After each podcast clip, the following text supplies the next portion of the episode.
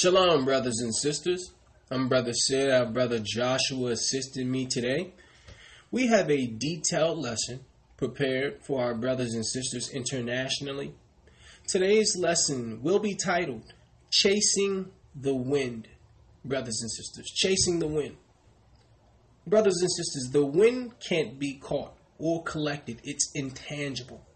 So today's lesson will be about highlighting the things that we pursue. You have to be careful what you chase, brothers and sisters, because that which you chase becomes your master, brothers and sisters. So we, we have a extensive lesson with a myriad of precepts today that's going to highlight the dangers in pursuing certain things in this life, brothers and sisters.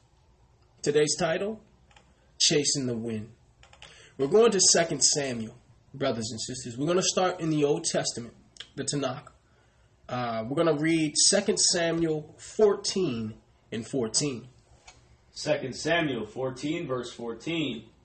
For we must needs die. What did that say? For we must needs die. So everyone will die. And are as waters spilt on the ground, which cannot be gathered up again. Neither does God respect any person, yet doth he devise means that is ba- that is banished be not expelled from him. So, brothers and sisters, if you look at this closely, this particular text is telling us what? That our life is very short. So, one thing we must be conscious of is time, brothers and sisters. When it says we're like water that's spilt on the ground, which cannot be gathered up again. Imagine being in the desert brothers and sisters, the ground is cracked, it's dry, there's been no rain, and you spill a pail of water, that water will be absorbed immediately, brothers and sisters. There will be no other way to regather that water into your bucket. That's what the scripture is saying. Life is fleeting, brothers and sisters. Let's read that again, brother Joshua. 2 Samuel 14, verse 14. For we must needs die, and are as water spilt on the ground which cannot be gathered up again. Neither doth God respect any person. Read that part again. Neither doth God respect any person. So he's saying no matter who you are, you die, brothers and sisters. Yet doth he devise means that his banished be not expelled from him. So, brothers and sisters, we were created with a purpose, and we have a limited time to find it. Brothers and sisters, time is our most important commodity. Why? Because it can never be recovered, brothers and sisters. He's saying he has devised a way in which those who should be in the lake of fire, brothers and sisters, will have an opportunity to do what? To resurrect themselves, brothers and sisters, to find themselves or, or make a way into God's glorious kingdom, brothers and sisters. For all people must die. It's like it's like uh, uh, water in a bucket being spilt on the hot ground in the desert, brothers and sisters unable to be regathered, brothers and sisters. We're showing you something here because why? You have to be careful what you pursue, especially when time is short, brothers and sisters. The title again, Chasing the Wind. Let's go to the Apocrypha, Brother Joshua. Let's go to Ecclesiasticus, brothers and sisters, chapter 25, verse 3. What does that say, brother? Ecclesiasticus 25, verse 3. Listen closely. If thou hast gathered nothing in thy youth, how canst thou find anything in thine age? Read that one more time, brother. If thou hast gathered nothing in thy youth, how canst thou find anything in thine age? Brothers and sisters, this text emphasizes the principle of what? Of delayed gratification. Delayed gratification is a pertinent skill needed to fight against vanity brothers and sisters. Why? How do we know it's talking about delayed gratification? Read that one more time, brother. Verse 3 If thou hast gathered nothing in thy youth. In your what? In thy youth. In your what? In thy youth. How canst thou find anything in thine age? See? So it's saying make decisions in your youth that's going to do what? that's going to supply your aid, you, you know, your needs when you become aged brothers and sisters. So it's saying what? Deny temporal pleasures in exchange for eternal rewards, brothers and sisters. Use the present to make decisions beneficial to the future, brothers and sisters. See? See, brothers and sisters, you'll live off, in your age, you'll live off what you gathered in your youth, brothers and sisters. But this particular text is speaking of something specific, brothers and sisters. The principle stays the same because our God is a principle God. So even if the context is a little different, the principle remains the same, and we're going to show that. It's saying use your youth to gather things beneficial when you're aged, brothers and sisters. Let's show you. Brother Joshua, let's stick in Ecclesiasticus. Let's go to chapter 6, verse 18, brother. What does that say? Ecclesiasticus 6 and 18. My son, gather instruction from thy youth up, so shalt thou find wisdom till thine old age. See? So do not operate seeking to fulfill your immediate desires, brothers and sisters. According to this text, it's, it's telling us that in order to see clearly, you must be far-sighted, brothers and sisters. Let's read that again, brother.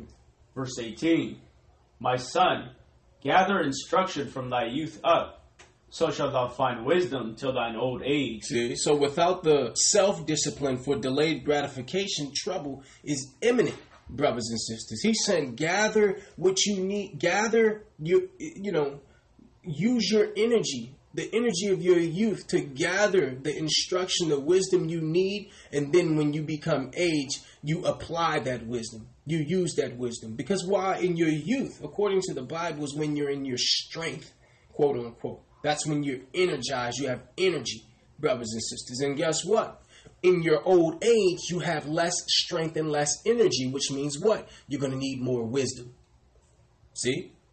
Look at that, brothers and sisters. Without the application of this principle, it is impossible to please God, brothers and sisters. What principle?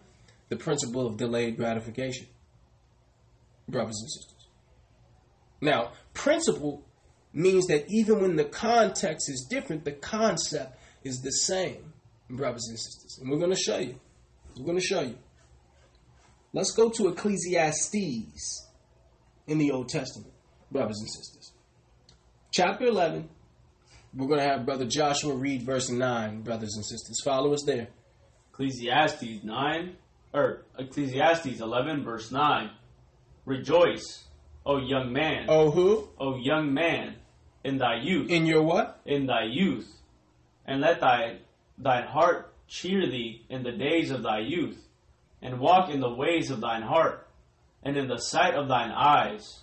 But know thou Know what, brother? that for all these things God will bring thee into judgment. So hold up. Look at what Solomon is dropping. He's saying, listen, we must seek joy and happiness within the boundaries of God's moral standards. It's saying, listen, I the most high is saying, listen, use your youth, you know, have fun. But have fun within the parameters of my law, understanding that there's a future judgment. See? There's that delayed gratification again, brothers and sisters. See that? Let's read that again, brother. Verse 9 Rejoice, O young man, in thy youth, and let thine heart cheer thee in the days of thy youth. So to have fun in your youth, enjoy yourself in your youth, and walk in the ways of thine heart, and in the sight of thine eyes. But know thou know what? that for all these things God will bring thee into judgment. See? So don't major on the minor and minor on the major, brothers and sisters. Operate with consideration for future judgment. See, because what there's this term that young people use. It's you know you uh, YOLO. You only live once, which means uh, do whatever I want to do. Pretty much, you know, I'm only gonna live once. Let me do all this sin. He said, "Listen, it's your life. I gave it. I gave it to you. I don't want to take joy from you, but understand there's a judgment depending on what type of joy you're seeking. See, brothers and sisters? See that? Here it is, that same principle of delayed gratification. There's equity here, brothers and sisters. The Most High is saying, listen, you have you have free will. But understand there's judgment for free will. Let's go to Ecclesiastes 10 and 10. Same book, just a chapter behind. Ecclesiastes 10, verse 10. What does that say, brother? If the iron be blunt, and he do not whet the edge, then he must put the more then he must put more strength. But wisdom is profitable to direct. Read that again, brother. Verse 10 If the iron be blunt, If it be, if it's not sharpened, and he, and he do not whet the edge, if he doesn't sharpen the edge of the iron or the axe, then must he put to more strength. then he must use more strength. But wisdom is profitable to direct. See, so it's telling you if you're using a a unsharpened or a blunt or dull axe, guess what? You have to swing the axe harder, brothers and sisters. What does the last part say, brother? But wisdom is profitable to direct. See, so the less wisdom used, the greater the strength required. Brothers and sisters, exemplifying how wisdom will serve instead of strength and energy. This is why he said, gather wisdom from your youth. because why? You have less strength in your age. See, brothers and sisters? The Bible is dropping it right now. Solomon is dropping it, brothers and sisters. Let's read that one more time before we move on, brother. Ecclesiastes 10, verse 10. If the iron be blunt, and he do not whet the edge, then he must put to more strength. But wisdom is profitable to direct. See, so wisdom helps accomplish the goal without as much effort, brothers and sisters. There's something that my my father used to always say to me, and it was, you know, work smarter, not harder, brothers and sisters. See, and that is really biblical, brothers and sisters. The application of biblical principles will make life your servant, brothers and sisters. For example, if Brother Joshua and I are headed to the grocery market and the car breaks down on the on the beltway, we pull over, we pop the hood, we start looking at everything. Well, is it this? Is it that? Is the oil? What is it? The transmission oil? Is it the alternator? We're there for two hours. Then we decide we wisen up. We decide to call a, uh, a mechanic. The mechanic comes out, looks under there in two seconds, and says, "Well, the the the cable on the battery is loose. Just tighten that up. You're good to go." See? Why? Because he had the wisdom. See, his wisdom saved us time. We didn't have to put as much strength into it. We didn't have to have a aneurysm trying to figure out what was wrong with the engine. Why? Because somebody had wisdom, brothers and sisters. See, this is the principle that's being that's being emphasized, brothers and sisters. Brother Joshua, let's go to Ecclesiastes chapter 2, verse 1. Why? Because you have to be careful what you pursue, brothers and sisters. You have to be very careful what you pursue. So let's talk about vanity. Ecclesiastes 2, verse 1. I said in mine heart, Go to now, I will prove thee with mirth. Therefore enjoy pleasure. And, behold, this also is vanity. So this is Solomon, brothers and sisters. He pursued everything he could find, brothers and sisters. Why? Because he was trying to uh, seek fulfillment. He's saying, "I'm going to do a a a, a real life science test here. I'm going to do a, a real life test here to see what could fulfill man, brothers and sisters. Mirth is, you know, joy, brothers and sisters. Let's read that one more time, brother. Ecclesiastes 2, verse 1.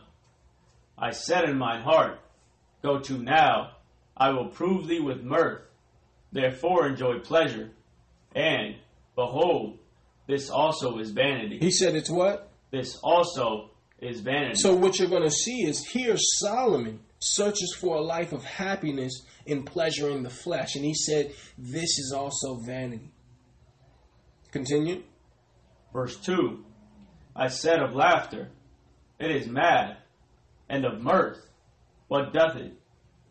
I sought in mine heart to give myself on a wine. Unto what? Unto wine. So here it is. He's emphasizing a life of fleshly gratification. Verse 3 I sought in mine heart to give myself unto wine, yet acquainting mine heart with wisdom, and to lay hold of, on folly, till I might see what was that good for the sons of men. Which they should do under the heaven all the days of their life. Now, brothers and sisters, look at what he's saying here. He's saying he lived a life saturated with the pleasures of wine and partying, brothers and sisters. And guess what? He's overemphasizing human gratification at the expense of God's glory. Are you seeing this, brothers and sisters? These are the things he said he pursued to find fulfillment, brothers and sisters. Let's read it from the top, brother. Ecclesiastes 2, verse 1. I said in mine heart, Go to now, I will prove thee with mirth, therefore enjoy pleasure. And, behold, this also is vanity. This is fulfillment? This also is vanity. Vanity means it has no substance, brothers and sisters. It's like a shadow. Shadow is something that has no substance. You can, st- if I'm standing somewhere and someone stabs my shadow, punches my shadow, I- I'm really not feeling it. Why? Because there's no substance, brothers and sisters. Verse 2 I said of laughter, it is mad, and of mirth, what doth it? Now, brothers and sisters, he's saying he's laughing on the surface while internally dejected. Brothers and sisters, he's highlights or highlighting the emptiness and disappointment of worldly enjoyment. Why? Because people, you know, chase having a good time. I just want to have fun. There's a there's a phrase that I hear a lot of young people saying. I'm bored. I'm bored. You rarely hear old people say, I'm bored, brothers and sisters. It's the youth. Why? Because they're seeking pleasure. That's that's all life is about is to just have fun and laugh and joy and yeah. He's saying that's vanity. because right after the laughter you cry at home when you get to the shower. Brothers and sisters. See? He said, laughter is mad and of the mirth, the joy. What doeth it? what what effect does it have? Really, brothers and sisters. Let's go to Ecclesiasticus, brother. Because here it was, he overemphasized the life of human gratification. Ecclesiasticus 18 and 30. We'll read 30 through 32, Brother Joshua. Ecclesiasticus 18, verse 30.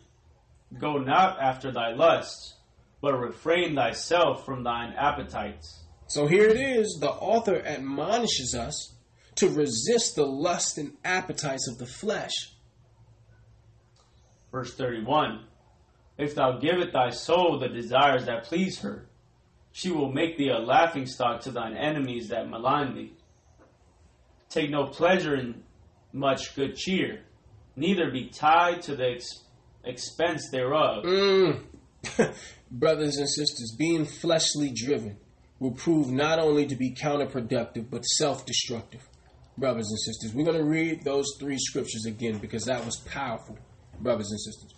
Ecclesiasticus 18, verse 30. Go not after thy lusts, but refrain thyself from thine appetites.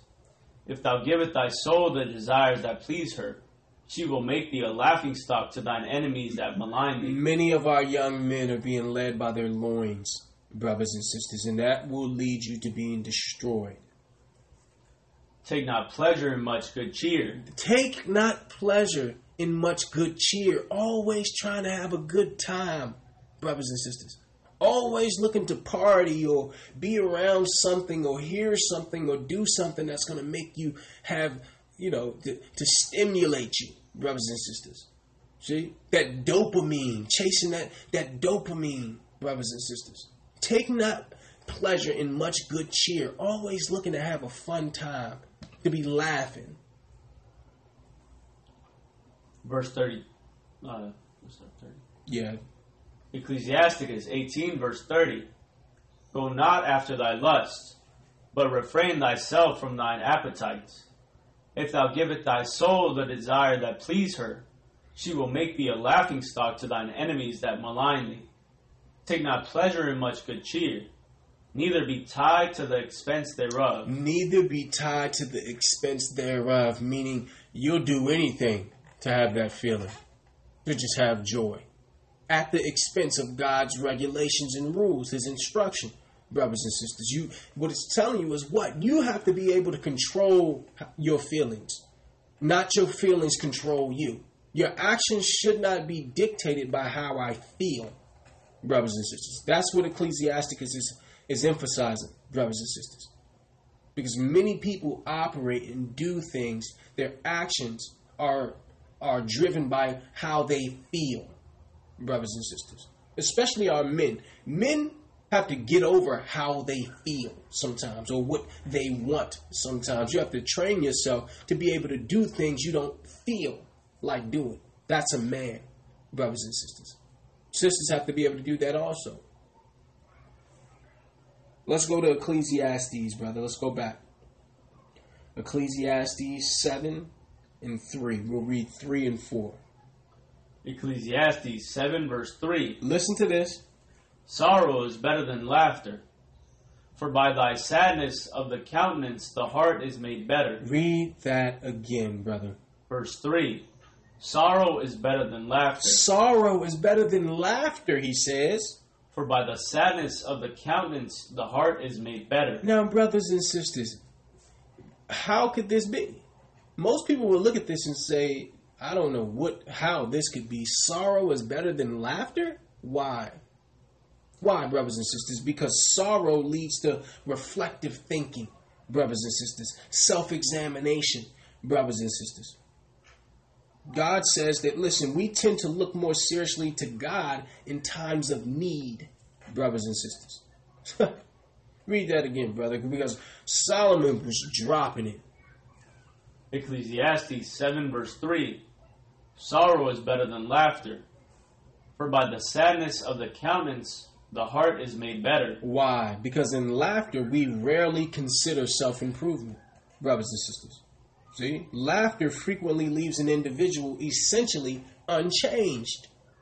See, that's why I said don't be tied to uh, the expense of chasing good cheer all the time, brothers and sisters. See? Because why? If you're feeling good and laughing, then you, you're not thinking about how I can be, become better.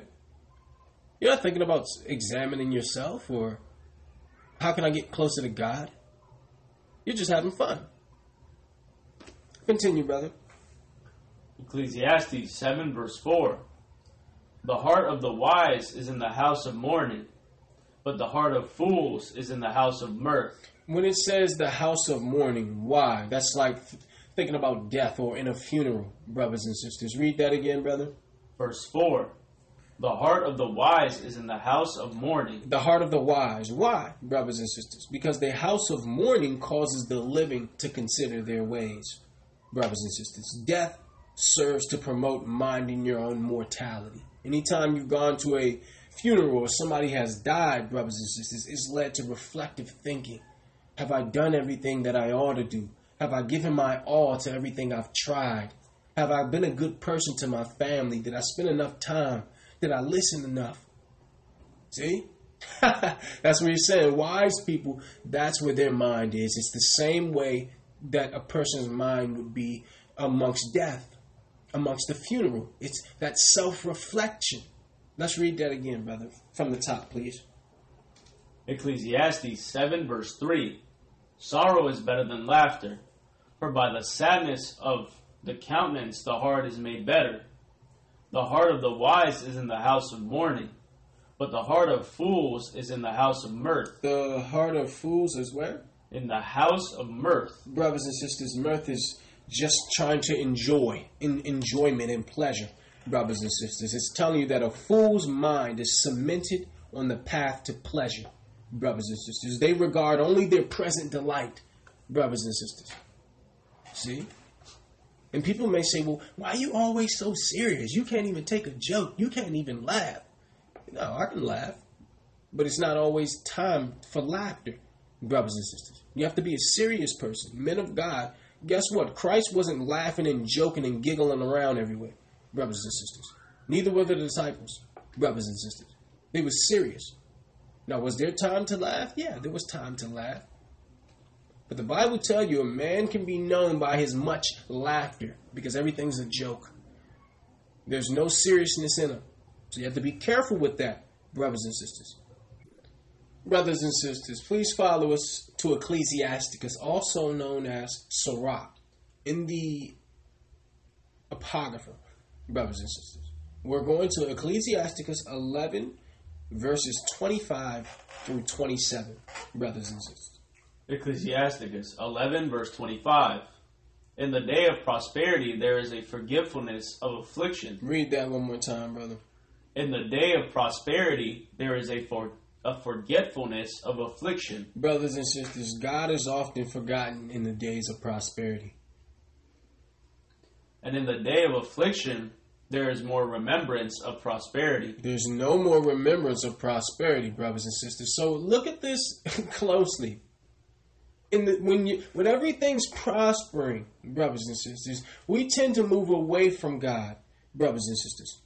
Why? Because success has a tendency to lure us away from our dependence on God, brothers and sisters. Let's read that one more time, brother. Ecclesiasticus 11, verse 25. In the day of prosperity, there is a forgetfulness of affliction, and in the day of affliction, there is no more remembrance of prosperity. For it is an easy thing unto the Lord in the day of death to reward a man according to his ways. The affliction of an hour maketh a man forget pleasure, and in his end his deeds shall be discovered. So, brothers and sisters, the right use of affliction is to drive us back to God. See? And it's a, it's a shame that God knows this is how most, you know, this is how man is. Is that usually he have to afflict us to get us to come back, brothers and sisters.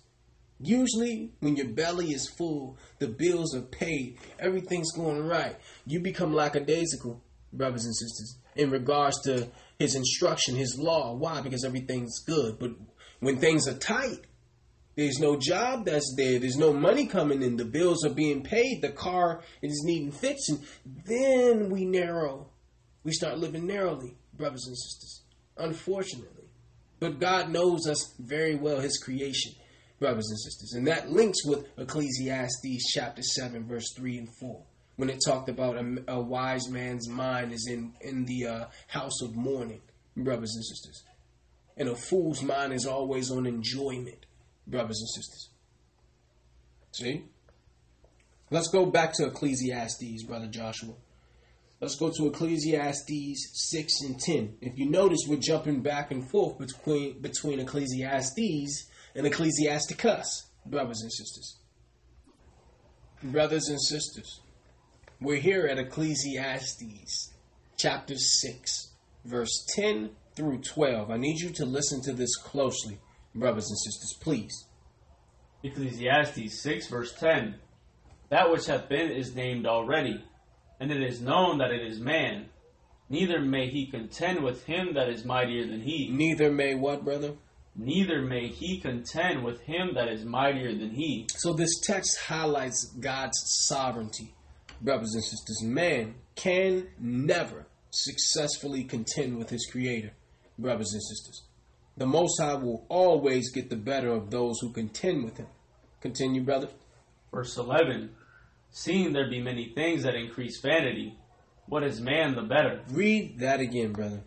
Seeing there be many things that increase vanity, what is man the better? So look at that. Only the Creator knows what's good for his creation's appetite, brothers and sisters. Only the Most High knows what is good for man in his life. He's saying there's many things that increase vanity. You're chasing the wind, things that have no value, things that have no substance that you're pursuing, brothers and sisters.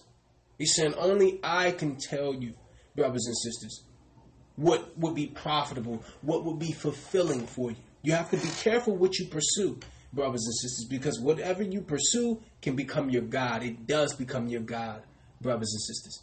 Anything you pursue, you got to be careful what it is you pursue, brothers and sisters. Read verse 11 one more time, please, brother.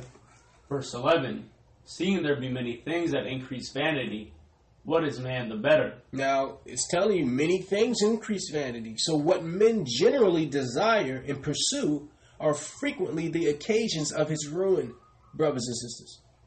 Continue. Verse 12 For who knoweth what is good for man in this life?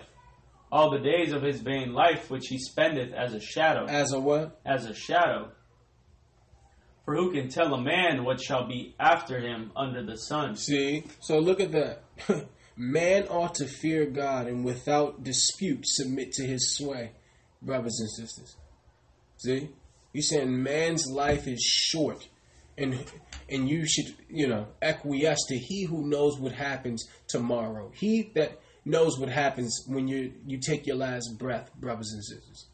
See, that's why we went into this lesson because life is short, brothers and sisters. And there's many things that are vanity, meaning what? They have no value, but we spend years of our life pursuing these things for fulfillment, brothers and sisters. And you will be disappointed each and every time, brothers and sisters, because no, nothing other than the Most High Himself was created to fulfill that hole that you have, that hunger that you have, that desire, brothers and sisters. And many people look for money or drugs or a relationship, a car, a job to fulfill this desire, brothers and sisters, and you're wasting your time. Solomon is showing he's breaking the whole thing down, brothers and sisters. Let's keep going. Let's go to Proverbs 11 and 19, brother. Proverbs chapter 11, verse 19. Proverbs 11, verse 19. Be careful what you pursue. As righteousness tendeth to life, so he that pursueth evil pursueth it to his own death. Righteousness is linked with the spiritual nourishment which maintains life. Brothers and sisters, righteousness leads to courses of action which prolong life. Brothers and sisters, can read that one more time, brother. Verse 19 As righteousness tendeth to life, so he that pursueth evil pursueth it to his own death. He does what? Pursueth it to his own death. Every sinner plans and acts against his own personal interest, brothers and sisters.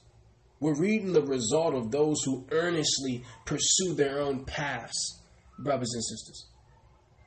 See? There's the path of righteousness that leads to the immortality. But but what? You pursuing your own path will lead you straight into the grave, brothers and sisters. And guess what? There's many paths to that grave. There's only one way into righteousness, but there's about 35, 45, 50 different ways to perish in sin, brothers and sisters. You have to be careful what you pursue, brothers and sisters. Are you chasing the wind? Let's go to Ecclesiastes 2 and 10, brother. Ecclesiastes 2, verse 10. And whatsoever mine eyes desire, I kept not from them. So Solomon is saying, whatever my eyes desire, I did. I withheld not my heart from any joy, for my heart rejoiced in all my labor, and this was my portion of all my labor. So, brothers and sisters, we're reading unrestrained self indulgence. Brothers and sisters, he said, I didn't resist or deny myself any pleasures. Read it again, please, brother. Verse 10 And whatsoever mine eyes desired, I kept not from them. I withheld not my heart from any joy, for my heart rejoiced in all my labor, and this was my portion of all my labor. Brothers and sisters, did you catch that? I don't know if you caught that. Read it again, brother, from the top, please. Brothers and sisters, listen closely. Look at how he structured this text. Ecclesiastes 2, verse 10. And whatsoever mine eyes desired, I kept not from them. Read that part again, brother. And whatsoever mine eyes desired, I kept not from them. Brothers and sisters, his debauchery was only limited by what he couldn't see. Brothers and sisters, the sight of the eyes is the common, powerful incentive of desires. He's saying, whatever my eyes saw. See? So we needed to bring that out. That's the power of sight, brothers and sisters. That's the power of the eye, brothers and sisters, because eyes usually open the door to what? Desires and lust, brothers and sisters. Let's prove that. Let's go to Proverbs, brother. Proverbs 27 and 20. Proverbs 27, verse 20. Hell and destruction are never full, so the eyes of man are never satisfied. The eye is used here as the organ which arouses lust. Brothers and sisters, read that one more time, brother, because it said Hell and destruction are never full. Brothers and sisters, the Bible tells you hell continues to grow because people continue to sin. Brothers and sisters. Verse 20 Hell and destruction are never full, so the eyes of man are never satisfied. So our sinful desires discover themselves by the eyes, brothers and sisters. The author emphasizes the danger of what? Of a wandering eye. It says the eyes of man are never satisfied. So men's cupidity is as insatiable as the grave, brothers and sisters.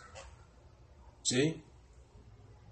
You have to know that about your eyes. You have to protect your sight, brothers and sisters. Not look at certain things, not be in certain environments, brothers and sisters. Because the eyes are never satisfied. The eyes will never say, you know, well, no, that's enough. no. That it doesn't have that capability, brothers and sisters. Brothers and sisters, follow us to Psalms chapter 19, excuse me, 119 and 37. Psalms 119, verse 37. Turn away mine eyes from beholding vanity. What did that say, brother?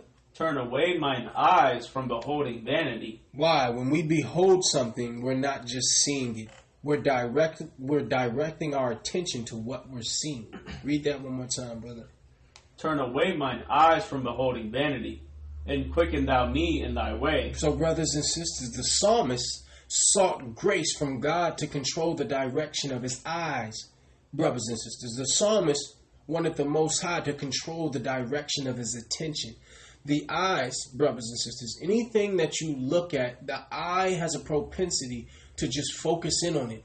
You can't look at something and choose not to focus in on it. The, the eye doesn't operate like that, brothers and sisters. So no matter what it is you're looking at, look around right now, brothers and sisters. There's no way that you can look at something and then make it blurrier, brothers and sisters, or, or more blurry. It, it the, the power of the eye is that when you see something, it focuses in, it tries to understand it, it tries to make it out, brothers and sisters. Let's read it again, brother, please. Psalms 119, verse 37. Turn away mine eyes from beholding vanity, and quicken thou me in thy way. So without this level of discipline, we're sure to be devoured by the enemy, by the evil one, by Satan, brothers and sisters. Turn away my eyes from beholding vanity. So he understood, brothers and sisters, if my eyes focus on those things, my body will begin to wander, brothers and sisters. See, you have to respect that. You must understand uh, how the body works, brothers and sisters. You have to understand that. Let's go to 1 Samuel, brother, chapter 12, verse 20. We're going to read verse 20 and 21. 1 Samuel 12, verse 20. And Samuel said unto the people, Fear not, ye have done all this wickedness, yet turn not aside from following the Lord, but serve the Lord with all your heart. And turn ye not aside, for then should ye go after vain things. Read that again, brother.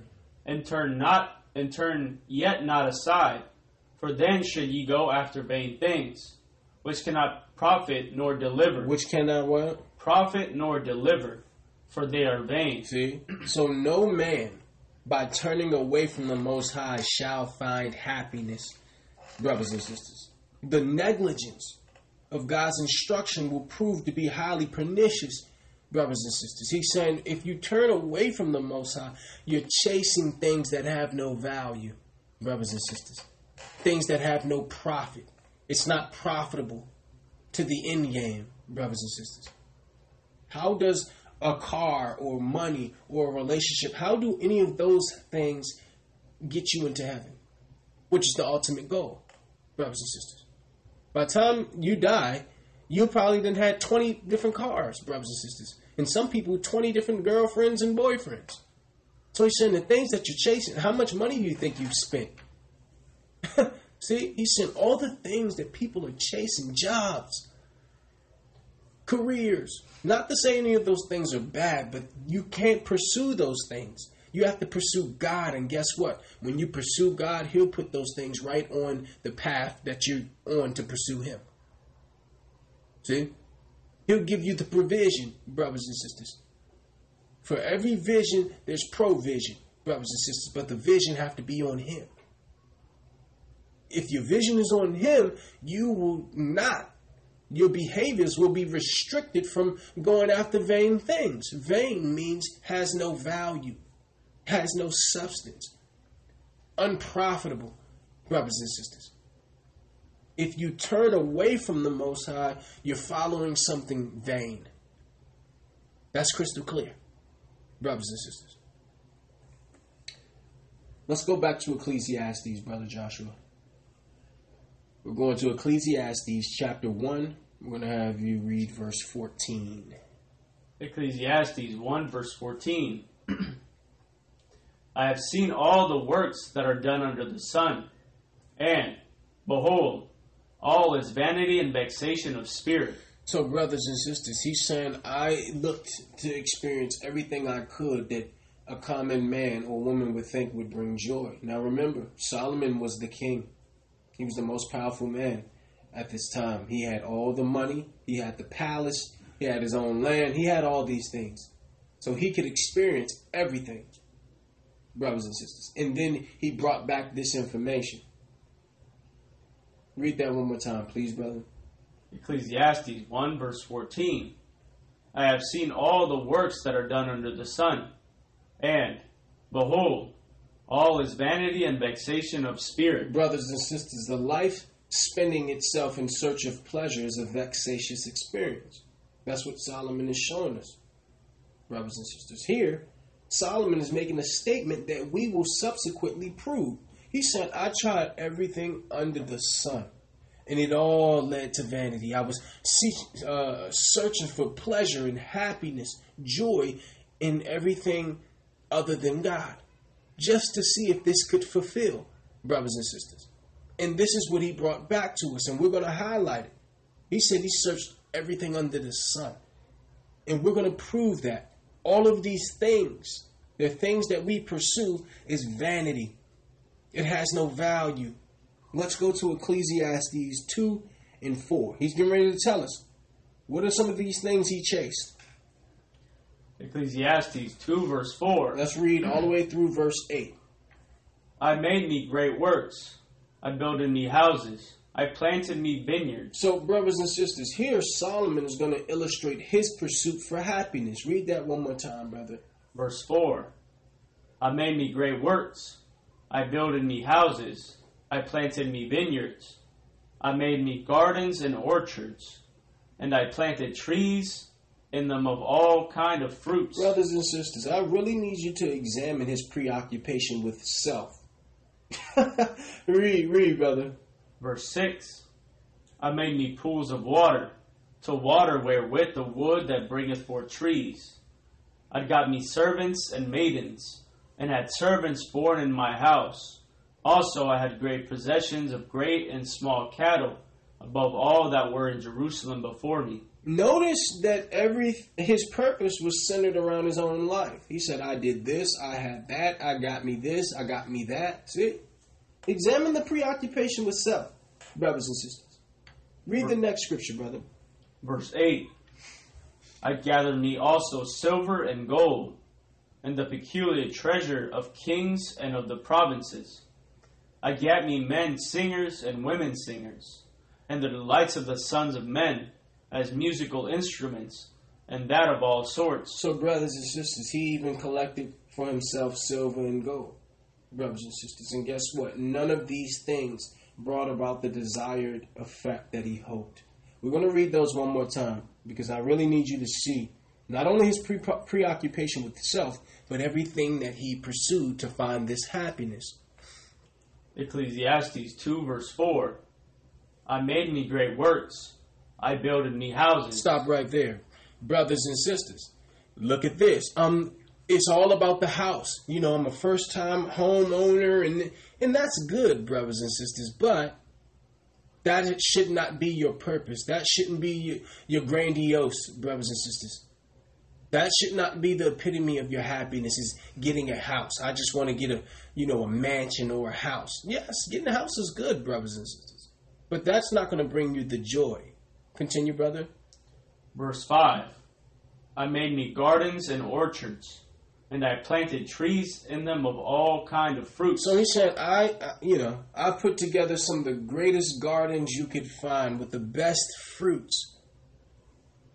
Verse 6 I made me pools of water. What did that say, brother? I made me pools of water to water where with the wood that bringeth forth trees. So look at this, brothers and sisters. He's creating pools. He's creating gardens. So here it is. First, he created the house. Then he added a garden to that house. Now he's added a pool to that garden at that house.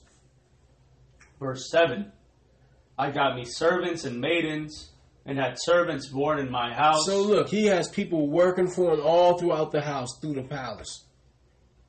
also had great possessions of great and small cattle above all that were in Jerusalem before me. He had all the cattle, anything you could want, brothers and sisters. I gathered me also silver and gold, He had the money. and the peculiar treasure of kings and of the provinces. I gat me men singers and women singers, So he had performers in the house. and the delights of the sons of men as musical instruments, and that of all sorts. So there was a constant prayer, a constant concert, brothers and sisters. He said, I had all of these things, and guess what? None of these things brought about the desired effect that he had hoped, brothers and sisters. None of these things. And everything we just read were things that you would think, you know, these things are fun. I would have a good life if I could possess all these things. You know, a big, nice house with somebody to clean that house up. You know, cattle, so I'm eating the best of foods. A garden where I'm growing my own foods. See? That sounds like a pretty good life, though, right? But it doesn't bring happiness, sustained happiness, brothers and sisters. To prove that, let's go to Ecclesiastes 5 and 10 through 13. Let's have Brother Joshua read that. Listen closely to his words, please. Ecclesiastes 5 verse 10. He that loveth silver shall not be satisfied with silver, nor he that loveth abundance with increase. This is also vanity. So, brothers and sisters, what are we showing you? We're showing you the vanity of money and possessions, brothers and sisters. First, we went into the possessions in the pre- in the previous text with the gardens and the musicians and the house with the pools. Now we're going to deal with the money. Let's read that one more time, brother. Verse 10. He that loveth silver shall not be satisfied with silver, nor he that loveth abundance with increase. This is also vanity. Brothers and sisters, it's not wealth itself, but the drive for wealth that does not satisfy. Verse 11. When goods increase, they are increased that they increase that eat them. And what good is there to the owners thereof, saving the beholding of them with their eyes? The sleep of a laboring man is sweet, whether he eat little or much. But the abundance of the rich will not suffer him to sleep. Brothers and sisters, verse 11 and 12 is showing you something. It's showing you that wealth attracts dependence and it also causes restlessness. Verse 11 refers to the dependence, brothers and sisters, people looking for something from you. Verse 12 highlights the restlessness. Let's read those two scriptures again, please, brother. Verse 11 When goods increase, there are increase that eat them. See, so he's saying people are gonna, you know, people gonna want help. They're gonna, you're gonna meet cousins you never knew before. Now, you know, if you if you're a millionaire, now you got to pay an accountant, you got to pay an agent, you got to pay somebody to help you with stocks. See, Verse 11 When goods increase, they are increased that eat them. And what good is there to the owners thereof, saving the beholding of them with their eyes? he's saying, what good is it other than knowing you have it to look at your bank account? Verse 12 The sleep of a laboring man is sweet, whether he eat little or much. But the abundance of the rich will not suffer him to sleep, Will not what? will not suffer him to sleep. Brothers and sisters, according to these texts, earthly treasures are precarious and bring disadvantages. They produce anxiety. See, brothers and sisters? It's telling you that rich people, it's hard for them to sleep, brothers and sisters. They can't even sleep well. It's telling you a hardworking man, a man who's working hard for his money, you know, doesn't have a lot of money, a laboring man, his sleep is sweet, brothers and sisters. But the abundance of the rich, it will not suffer him to sleep. Read the next scripture, brother. Verse 13 There is a sore evil which I have seen under the sun, namely riches kept for the owners thereof of their hurt. So look at this, brothers and sisters. In this text, Solomon expresses that wealth has many hidden problems, brothers and sisters. It has many hidden problems. The Bible tells you that rich people, it's hard for them to sleep. There's so much anxiety, brothers and sisters. Now, you would think somebody who's rich and has all the money, they should sleep well, right? Wrong, according to the Bible. Let's show you why. Brother Joshua, let's go to Ecclesiasticus chapter 31. We're going to the Apocrypha, brothers and sisters chapter 31, verse 1 through, excuse me, 1 and 2, and then we'll jump to verse 6. Ecclesiasticus 31, verse 1. Watching for riches consumeth the flesh, and the care thereof driveth away sleep. And what? And the care thereof driveth away sleep. Watching care will not let a man slumber, as a sore disease breaketh sleep. Let's read those two scriptures again. Listen closely, brothers and sisters, because people who are not rich or uh, not wealthy, they don't really understand this, brothers and sisters. They don't really have this problem. But the Bible is showing you the disadvantages of wealth. Verse 1 Watching for riches consumeth the flesh, and the care thereof driveth away sleep. The care thereof driveth away sleep, brothers and sisters.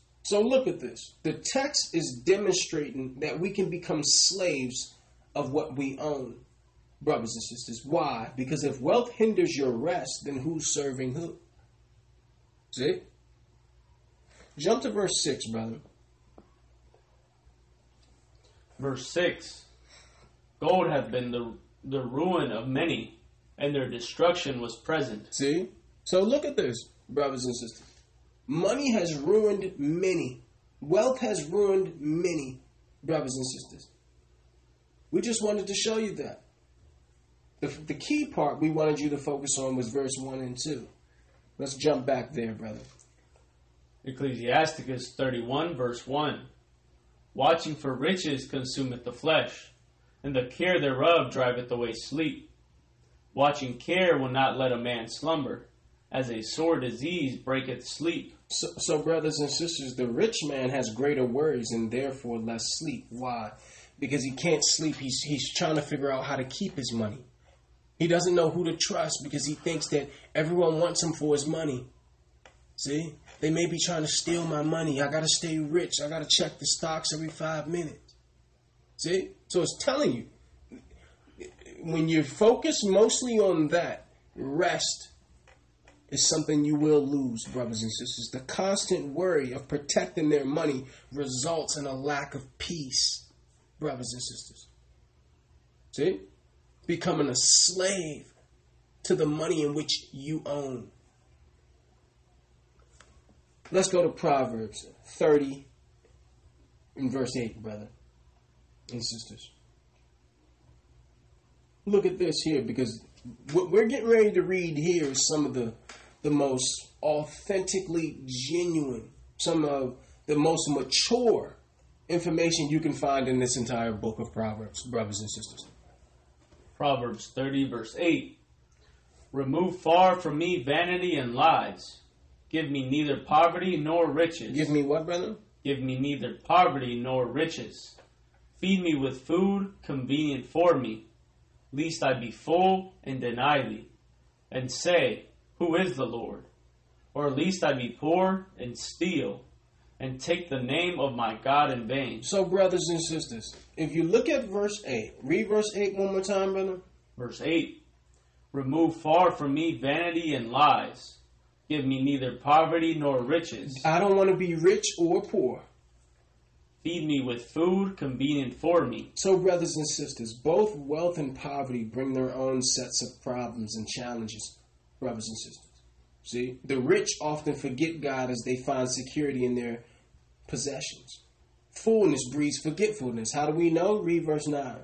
Verse 9 Lest I be full and deny thee, and say, Who is the Lord? See, least I be full. I have everything I need. I don't really need the Sabbath. I don't really need to follow the Most High. Do what I want. My bills are paid to next summer. I'm good. See? Then you you you lack the respect for the Most High because you don't need Him technically because you have money. Verse 9 Lest I be full and deny thee, and say, Who is the Lord? See, so this is highlighting the temptations that riches expose men and women to. Or at least I be poor and steal, and take the name of my God in vain. So he's saying, listen, I don't want to be poor or rich. Feed me with food convenient for me. Just give me enough, Father. That's what he's saying. Father, just give me enough. Why? Because if I'm poor, then usually I have to break your law. Why? Because crime and anger toward God, towards God usually marks the life of the impoverished brothers and sisters. This is the snare that attends poverty, brothers and sisters. This text emphasizes that a wise man prays for moderate income. See? That's real, brothers and sisters. You will never find information with this quality of insight in any other book outside of this Bible, brothers and sisters.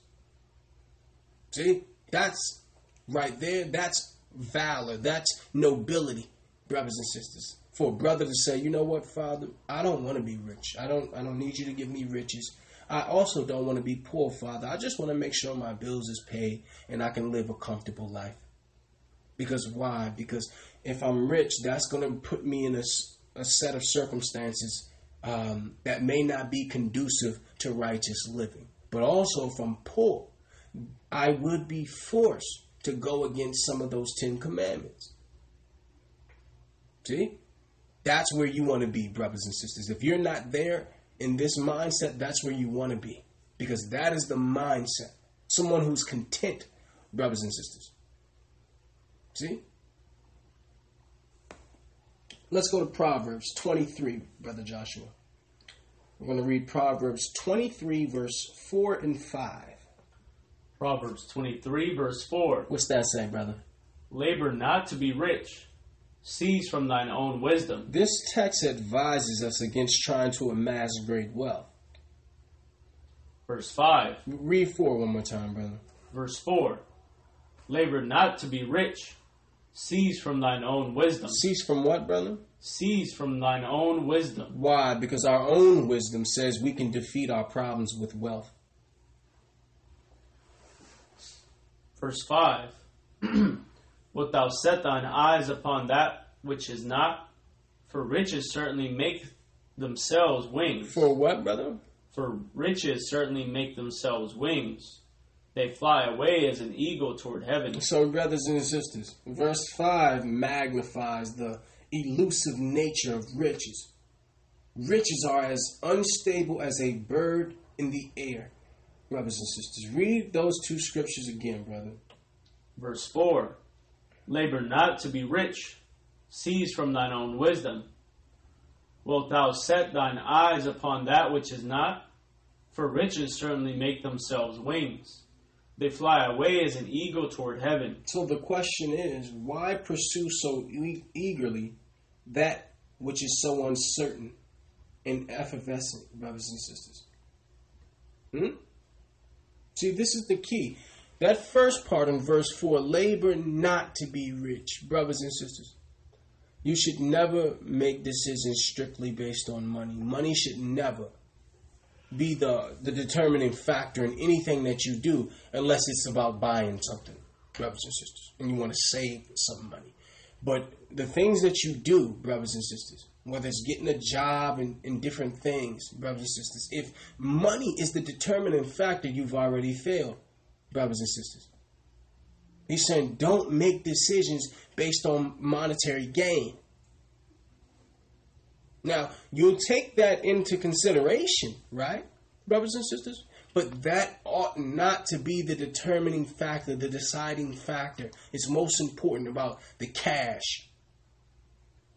Why? Because the principle here is not to work to be rich, which means don't focus on money, brothers and sisters. Do things that are right, even if you're not being paid or you're not benefiting from it, brothers and sisters. It's telling you, do things that you enjoy, not to be rich. Because a lot of people, they only do things so they can get money. For example, brothers and sisters, why do people go to college? My family, as I grew up, you know, in the ghetto with a black family, our families always taught us you're going to go to college. Why? So you can get a good job and make a lot of money. See? See how that is, brothers and sisters? And then you go to these colleges and get turned out because they're dealing with all types of secret societies and alpha, beta, gamma, and all this other mess, brothers and sisters. It's saying don't make decisions based on money. Let's go to Isaiah, brother Joshua. We're going to Isaiah 55 and 2, brothers and sisters. We're going to read verse 2 and verse 3. Isaiah 55, verse 2. Wherefore do ye spend money for that which is not bread, and your labor for that which is satisfieth not? Hearken diligently unto me, He's saying, Listen to me. And eat ye that which is good, and let your soul delight itself in fatness. Continue. Incline your ear, and come unto me. Hear, and your soul shall live, and I will make an everlasting covenant with you, even the sure mercies of David. Now, brothers and sisters, these texts magnify the time and strength we use for things that cannot satisfy. Can you read verse 2 again, brother? Verse 2 Wherefore do ye spend money for that which is not bread, Why are you spending your time, your strength, your money on things that won't fulfill you, that don't nourish you? and your labor for that which satisfieth not? The- Your labor for what doesn't satisfy you.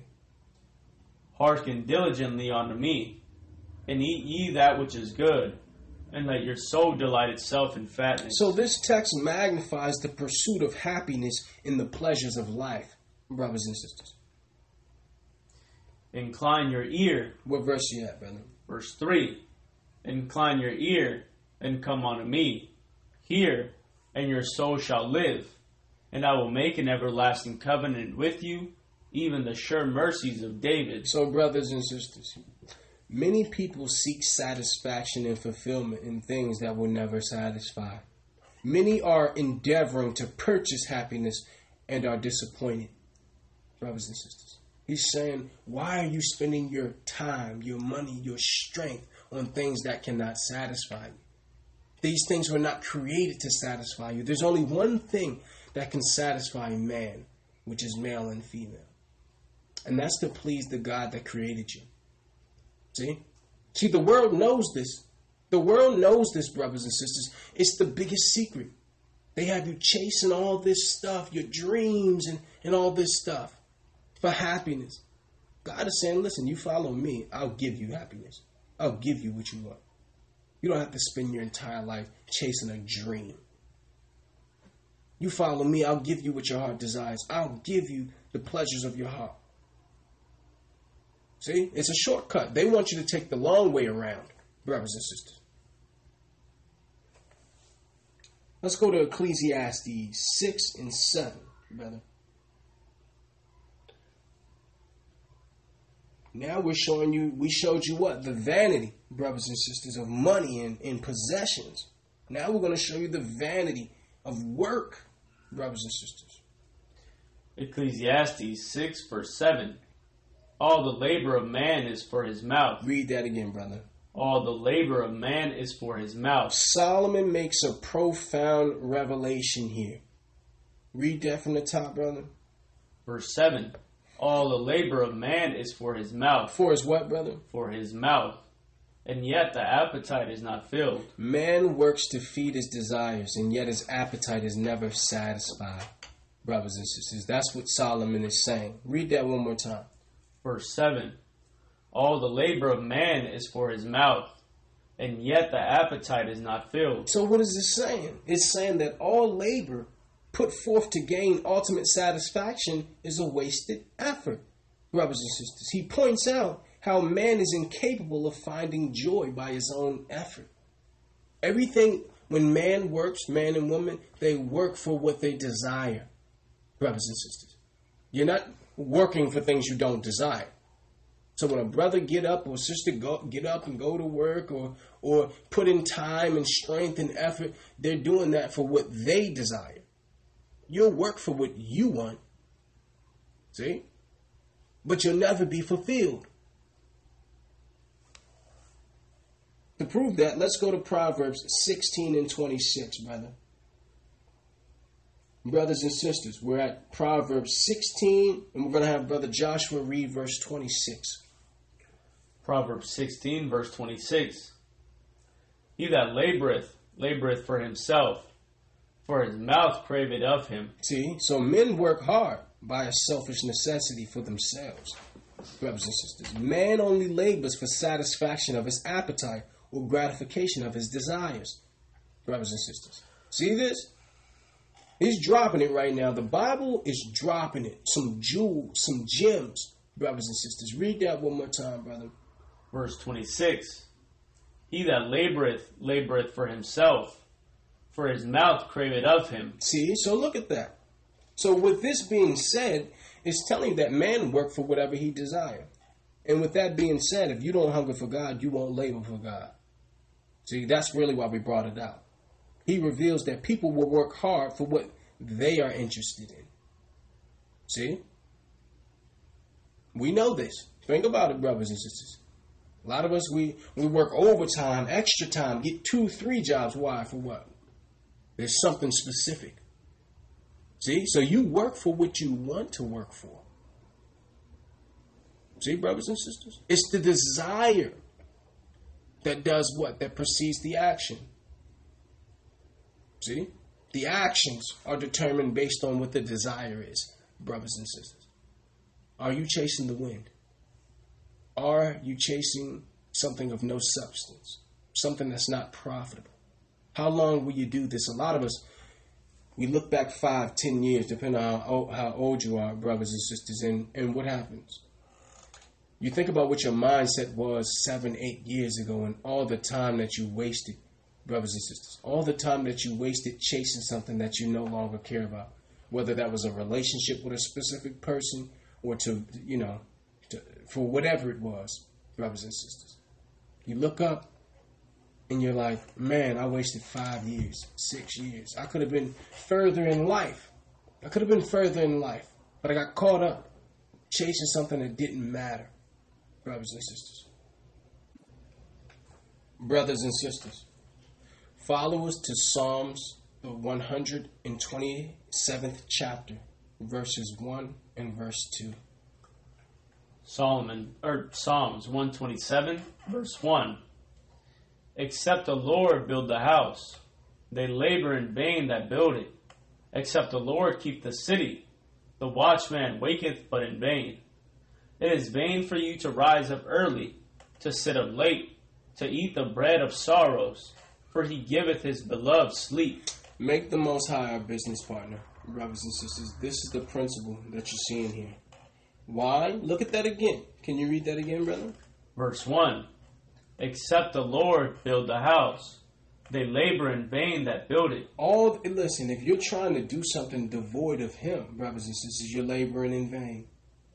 See, in this house is a life. That's what that is, brothers and sisters. See, what happens in the house? You live. See, he said, listen, if you try to build a life without me, you're building in vain. Read that again, please, brother. Verse 1 Except the Lord build the house, they labor in vain that build it.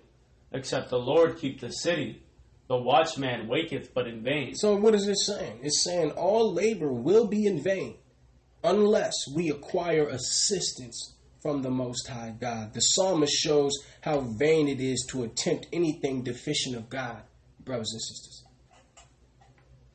Verse 2 It is vain for you to rise up early, to sit up late, to eat the bread of sorrows, for so he giveth his beloved sleep. See, so this text magnifies the weariness of constant labor without heavenly assistance. Remember, the scripture said, A man laboreth for his mouth, a man laboreth for himself. So it says, It's vain for you to get up early, stay up late. You're doing all this extra work. You're doing all this extra work. Those who are getting it from me don't have to do extra work. He giveth those sleep. You don't have to get up early and you don't have to go to bed late. Why? Because it's it's given. It's given with God's favor, brothers and sisters. What it's telling you is the same thing that we read earlier.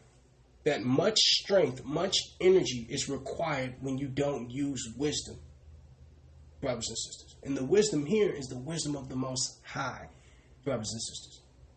He's saying you have to do all these acrobatics. Why? You have to fight hard for what's not yours, brothers and sisters. See? It's vain for you to try to, you know, you can do all this work and work hard, do 80 hours, get up early, stay up late, all this, trying to do what you want. The Most High allowed that to happen and then blow it down like a, a stack of cards, brothers and sisters. Why? Because he wasn't involved. Our God is a jealous God, brothers and sisters. We're just showing you the vanity of the work devoid of God, brothers and sisters. No matter how hard you work, no matter what you obtain with the fruit of your labor, it is vanity, brothers and sisters, if the Most High God is not your business partner. Let's go to Haggai, brother. Follow us, brothers and sisters. We're going to Haggai chapter 1, verse 5 through 9. Haggai 1, verse 5. Now therefore, thus said the Lord of hosts, consider your ways. What did he say? Consider your ways. What did he say, brother? Consider your ways. This is a warning to examine our actions. Ye have sown much and bring in little. You've worked hard and have nothing, little to show for it. Ye eat, but ye have not enough. Ye drink, but ye are not filled with drink. Ye clothe you, but there is none warm. And he that earneth wages earneth wages to put into a bag with holes. Brothers and sisters, Haggai paints a vivid picture of our economic and social distress. Thus said the Lord of hosts, consider your ways. See? So look at that. The self the selfish lack of concern for the most high's will has caused us more hardship. He said you earn wages to put it in a bag with holes in it. So you're making money, you're doing all this extra work, right? But you have little to nothing to show for it. See? And then he said, consider your ways. Consider your ways. He said that two, two times, brothers and sisters. See? Because you don't have to work as hard when you have the blessing of the Most High. You have to work hard when you're swimming against the current, brothers and sisters. Read 6 one more time, brother, please. Verse 6 Ye have sown much and bring in little. Ye eat, but ye have not enough. Ye drink, but ye are not filled with drink. Ye clothe you, but there is none warm. And he that earneth wages earneth wages to put into a bag with holes. Thus said the Lord of hosts Consider your ways. What did he say? Consider your ways. Examine yourself. Go up to the mountain and bring wood. Bring what, brother? Bring wood and build the house, and I will take pleasure in it, and I will be glorified, said the Lord. You looked for much, and lo, it came to little. And when ye brought it home, I did blow blow upon it. Why? said the Lord of hosts, because of mine house that is waste, and ye run every man unto his own house. So it's telling you, we, we labor in vain, brothers and sisters. Why? See? Because he's saying we're only running to our own house, brothers and sisters. We're only worried about what I want. He said, Go to the mountain, bring the wood, build my house. What's that mean? He's saying, Build my people, build my work, do my work. And guess what? By putting the Most High's will first, He blesses our secondary matters of life, brothers and sisters. See, in verse 9, He highlights our zealousness for pursuing our own interest, brothers and sisters. Read it one more time, please, brother. Haggai 1, verse 9. ye looked for much, and, lo, it came to little. And when ye brought it home, I did blow upon it. Right when you were about to accomplish what you wanted. Why? Why? said the Lord of hosts. Because of mine house that is waste, and ye run every man into his own house. And listen, a lot of us were raised that way. I'm only worried about me and my house. I ain't worried about that down there. Okay, well listen, if you was worried about it, maybe them, those same guys down on the corner wouldn't be selling your daughter drugs now. See, this is how we were raised, brothers and sisters. See, the Most High is saying you did all this extra work, and I blew it down. Why? Because you only care about what your desire is, what your pleasure is, what you want, while you're not doing my work. And there's many faces of the work. There's many things you can do to add to the work, brothers and sisters. You may be able to do video editing. If somebody can do that, they can definitely get in contact with us to do some, you know, animation for videos. You may do singing. You may want to put some songs together for the Most High. There's many things. You may do a lot of different things.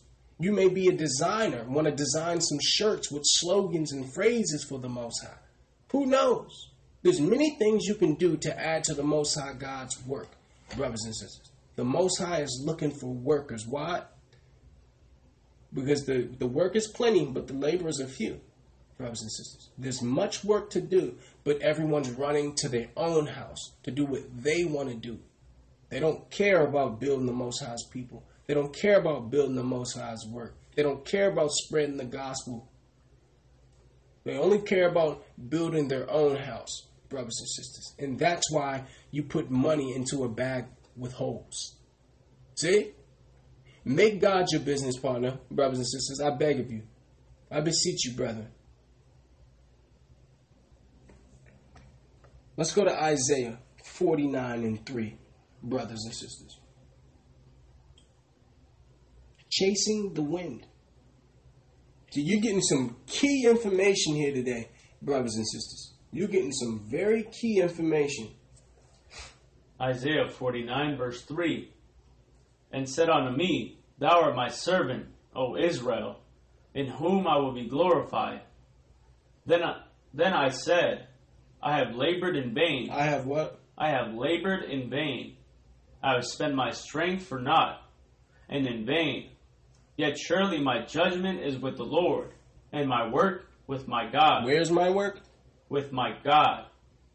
And now, said the Lord that formed me from the womb to be his servant, to bring Jacob again to him. Why did we go here? We go, went here to show you how to build the house of the Most High. This is what he's saying your purpose is. Each and every one of us, especially for Israel. Gentiles also. Read 5 again, brother. This is building his house.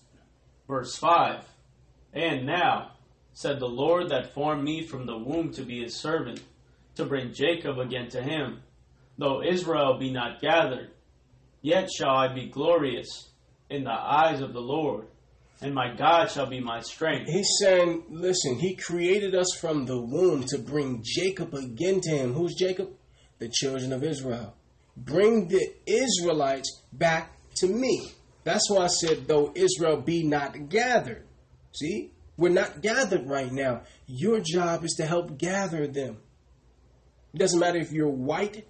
If you have this information, you know we're the children of Israel, you go to those Negroes. You go to those Hispanics. Why? Because our people have been trained to listen to you. That's why. Our people are trained to listen to Europeans, to white people.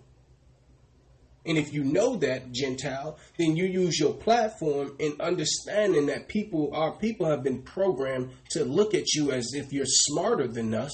Then why don't you drop some real knowledge on them then and tell them, listen, the slave ships was in the Bible. Okay?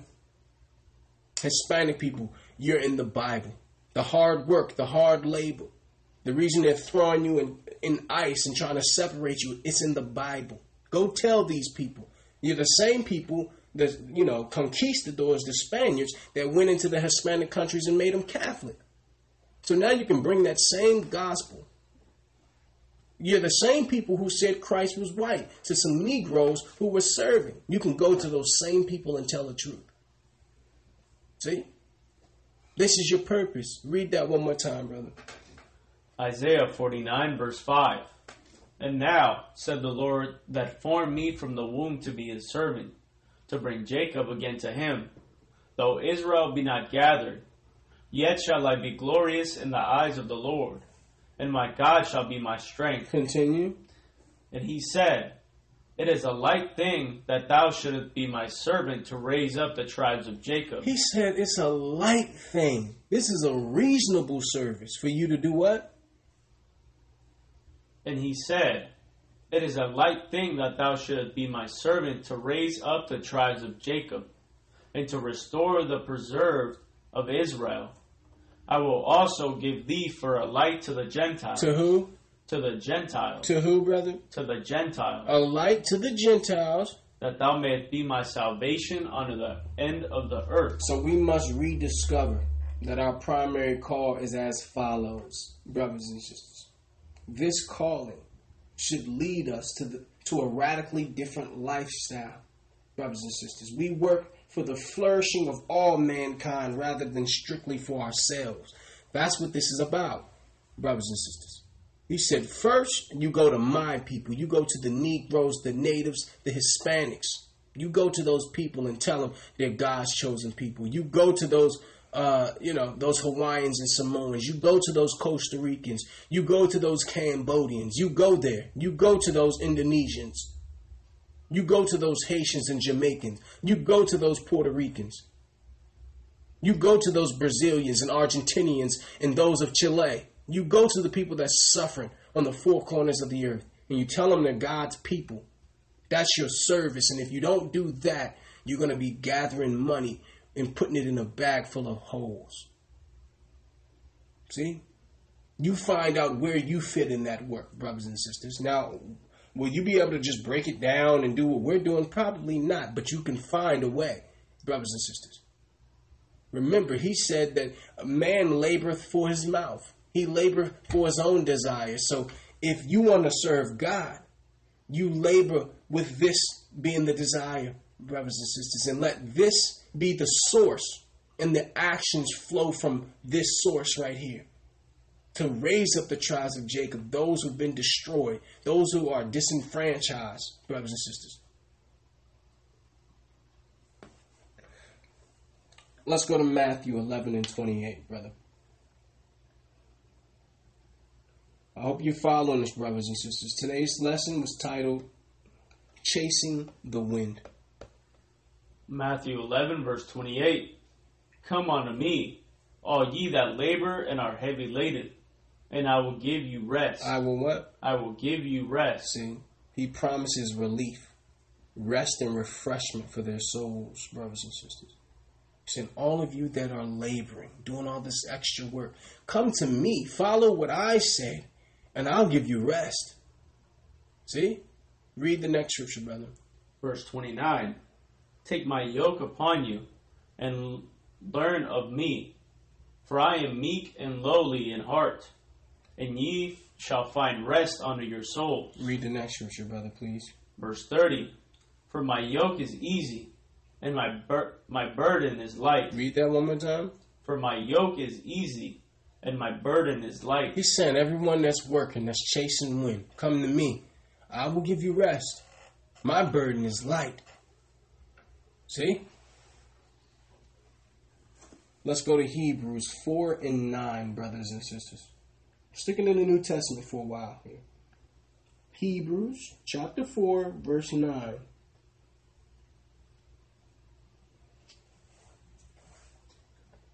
Hebrews 4, verse 9. There remaineth therefore a rest to the people of God. Read that one more time, brother. There remaineth therefore a rest to the people of God. This is a rest that's spiritual, brothers and sisters. For he that is entered into his rest, he also has ceased from his own works, as God did from his. Read that one more time, brother. Verse 10 For he that is entered into his rest, he also has ceased from his own works, as God did from his. Now look at this, brothers and sisters. We can only obtain this rest in a singular way. That's to retire from your own works, brothers and sisters. Continue. Verse 11 Let us labor therefore to enter into that rest, lest any man fall after the same example of unbelief. See? So look at this, brothers and sisters. Look at this closely because the Bible is telling you, the Bible is telling you that to enter into his rest, you must uh, you must put down what you want to do, brothers and sisters. You must put down what you want to do, brothers and sisters.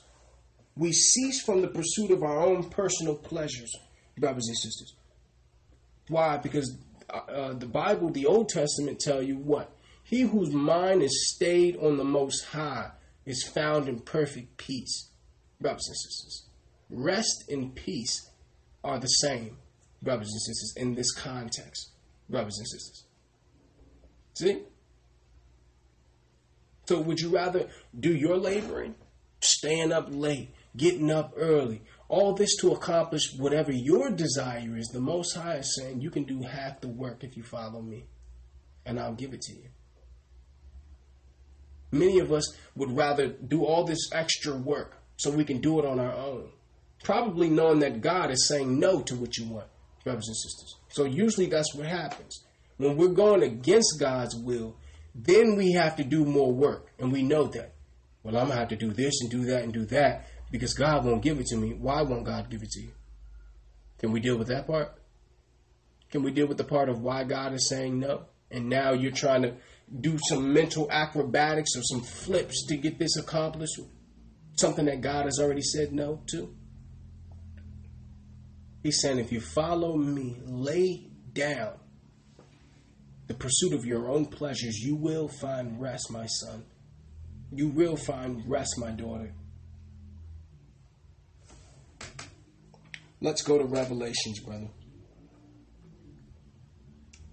We're going to Revelations 4 and 11. Follow us there, brothers and sisters, please. Revelations 4, verse 11. Thou art worthy, O Lord, to receive glory and honor and power, for thou hast created all things, and for thy pleasure they are, And for what? and for thy pleasure they are, and were created. Read that again. Listen to it closely. You're gonna put some, what they say, put some respect on the Most High's name. Verse 11. Thou art worthy, O Lord. The Most High is worthy. To receive glory and honor and power, for thou hast created all things, and for thy pleasure they are, and were created. We were created for His pleasure, brothers and sisters. See? You weren't created to do what you want to do. he created you with a purpose. He created you with a plan in mind, and you you better acquiesce to that because you're going to waste time chasing the wind, brothers and sisters. Find out the purpose that God created you for and find your joy within that, brothers and sisters. He hath created all things for his pleasure were we created. See? Not for you to have your own ambition, to chase your own dreams. Nah. You weren't created for that. The Most High God didn't create me or you so we can go do what we want to do. He created us for a purpose, and we already read that purpose to raise up the tribes of Jacob, to spread his gospel, to show the Gentiles how to follow our God, brothers and sisters. See? Further proof. Let's go to Job 36 and 11. We're almost done here, brothers and sisters. Chasing the wind. Job 36, verse 11. If they obey and serve him, they shall spend their days in prosperity. In what? They shall spend their days in prosperity, and their years in pleasures. So this text illustrates the pious man's destiny. The Most High's supernatural supply comes to those who obey him. Read that again, please. Verse 11. If they obey and serve him, they shall spend their days in prosperity, and their years in pleasures. This is the real prosperity doctrine. Verse 12 But if they obey not, they shall perish by the sword, and they shall die without knowledge. See? So, brothers and sisters, the insubordinate shall suffer the punishment prepared for the wicked. He's saying, listen, if you serve me, the reason why I created you, you will spend your days in prosperity. That's happiness. That doesn't always mean money. and wealth, brothers and sisters. See? Because why? If you're serving Him, what you deem as successful will be different from the world. What you take pleasure in will be different from the world. See, that's the whole key, brothers and sisters. If you obey and serve Him, now guess what? In order to serve Him, you must obey Him, brothers and sisters. See, a lot of us have a have a struggle or having trouble submitting. You're not serving until you submit, brothers and sisters. Just imagine, right? You're at a you're at a, a, a steakhouse, and you ask the waiter, you know, I want my, uh, you know, I want a ten ounce steak. I want it well done, and then they come back and say, well, nah, you, are not gonna like it well done. You, you want it a little bit rare. Like what? You better get my steak in there and it better be well done. Why? Because you're serving me. See, a lot of us haven't been trained in what service looks like, brothers and sisters. If you're serving, you fulfill the pleasure of he who you're serving. Well, yeah, nah, you, you really wouldn't like that. Well, nah, you said a Sprite. Nah, you really wouldn't like that. You, probably gonna want a fruit juice. You're not getting a tip. you're not getting a tip. So we have to learn what service is, brothers and sisters. If you ask for a steak and you want it well done, that person, if they're serving you well, better bring a well done steak. See, we have to break it down in, in layman's terms, brothers and sisters. You can't do what you want to do and then say you're serving God. Doesn't work that way, brothers and sisters. Obey or be slayed, brothers and sisters. Let's go to Psalms 90 and 7, brother, and then we'll end it at Isaiah 26 and 3. Chasing the wind, brothers and sisters. Psalms 90 and 17, excuse me. Psalms 90, verse 17. And let the beauty of the Lord our God be upon us, and establish thou the work of our hands upon us. Yeah, the work of our hands establish thou it. Without this blessing, our work will lack effectiveness.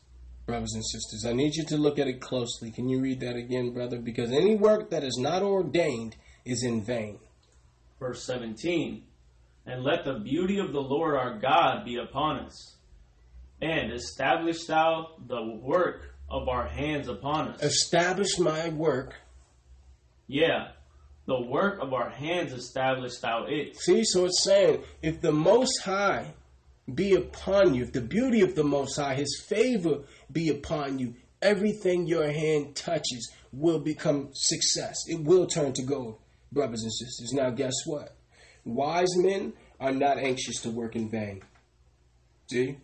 Only when you are beholding the beauty of the Most High through obedience, through submission, will your work be established brothers and sisters.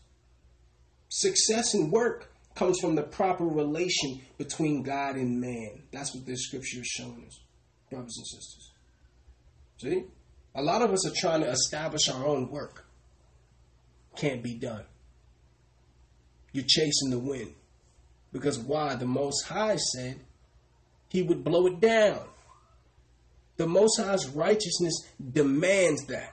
It demands that we do righteousness. It demands that we follow His will. We fulfill His purpose. He cannot allow us to have joy in anything other than what His purpose is, brothers and sisters. His His justice will not. His righteousness will not allow that. That would not be justice, brothers and sisters. So even if you did accomplish what it was you were looking for, He's going to withhold what? He's going to withhold enjoyment from you brothers and sisters. The Bible talks about that too. The Most High withholds enjoyment, brothers and sisters. How many times have you got something, accomplished something, and it really didn't feel the way you thought it would? Or it did feel that way, but only for a short, unsustained time? See? Are you chasing the wind, brothers and sisters? You got to be careful what you pursue, because whatever you pursue is your God, brothers and sisters. Let's go to Isaiah 26 and 3, and we'll end it here, brothers and sisters. Isaiah chapter 26, verse 3. What does that say, brother? Isaiah 26, verse 3. Thou will keep him in perfect peace, whose mind is stayed on thee, Who what? Whose mind is stayed on thee, because he trusted in thee. See? So he gives us joy and peace despite our circumstances. This is not saying nothing will go wrong, brothers and sisters. This is telling you that you'll have peace no matter what's going on. Why? Because you're trusting in him. See?